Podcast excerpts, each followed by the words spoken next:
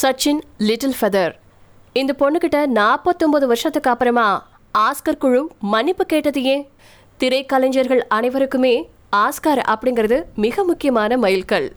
ஆனால் உலகின் ஆகச்சிறந்த திரைக்கலைஞர்களில் ஒருவரான மேலன் பிராண்டோ தி காட்ஃபாதர் படத்துக்காக தனக்கு வழங்கப்பட்ட சிறந்த நடிகருக்கான ஆஸ்கர் விருதை பெறவே இல்லை.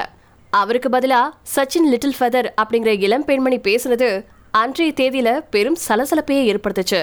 அப்படி அவங்க பேசுனதன் சுருக்கம் என்ன? ஏன் மேர்லன் பிராண்டோ ஆஸ்கர் விருதை பெற்றுக்கொள்ளல? வாங்க இந்த பதிவுல பார்க்கலாம்.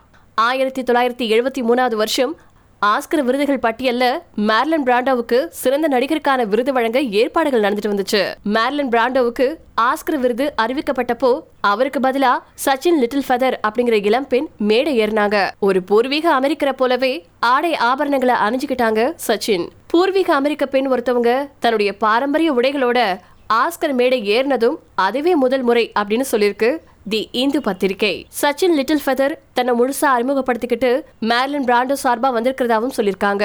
என்னால இந்த பிரம்மாண்டமான விருதை வருத்தத்தோட ஏற்றுக்கொள்ள முடியாது அப்படின்னு மேர்லின் பிராண்டோவின் கடிதத்தை படிச்சாங்க. மேலும் அமெரிக்க இந்திய பூர்வ குடிகள் ஹாலிவுட் துறையால நடத்தப்படக்கூடிய விதமும் அவங்கள திரையில காட்டக்கூடிய விதத்தையும் காரணம் காட்டி ஆஸ்கர் விருதை பெற்றுக்கொள்ள மேர்லின் பிராண்டோ மறுத்ததாவும் சச்சின் சொல்லியிருக்காங்க. இது ஆஸ்கர் மேடையில இருந்தவங்க உட்பட அந்த நிகழ்ச்சியில கலந்து கொண்ட அனைவரையும் ஆச்சரியத்துல ஆழ்த்துச்சு. வந்திருந்த விருந்தினர்கள்ல ஒரு சாரர் சச்சின் லிட்டில் ஃபெதருக்கு ஆதரவாகவும் மற்றொரு தரப்பினர் அவரை விமர்சிச்சும் பேசினாங்க. அந்த சமயத்துல மேடையில இருந்த ஆஸ்கர் குழுவால சச்சின் லிட்டில் ஃபெதர் மேடையில் இருந்து உடனடியா அப்புறப்படுத்தப்பட்டாங்க.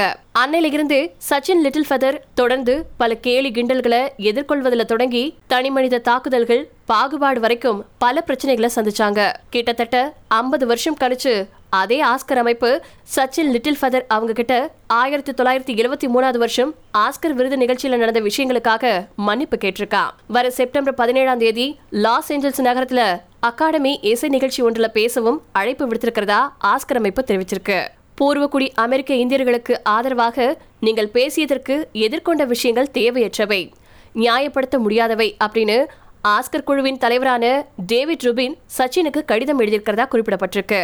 உணர்வு ரீதியா நீங்க சுமந்து வந்த சுமைகளையும் உங்களுடைய கருத்துக்களுக்காக திரைத்துறையில் நீங்க இழந்த வாழ்க்கையையும் சரி செய்ய முடியாதவை. இத்தனை நாட்களா நீங்க காட்டி வந்த துணிவு அங்கீகரிக்கப்படல. இது அத்தனைக்கும் எங்களுடைய ஆழ்ந்த மன்னிப்புகள் அப்படின்னு அந்த கடிதத்துல குறிப்பிடப்பட்டிருக்கு. ஆயிரத்தி தொள்ளாயிரத்தி எழுபத்தி மூணாவது வருஷம் ஆஸ்கர் மேடையில தன்னுடைய கருத்தை வலுவா எடுத்துரைத்ததுல இருந்து இன்னைக்கு வரைக்கும் தன்னுடைய நிலைப்பாட்டில் தொடர்ந்துட்டு இருக்காங்க சச்சின் லிட்டில் ஃபெதர். அவங்களுக்கு நம்முடைய வாழ்த்துக்களை தெரிவிச்சுக்கலாம்.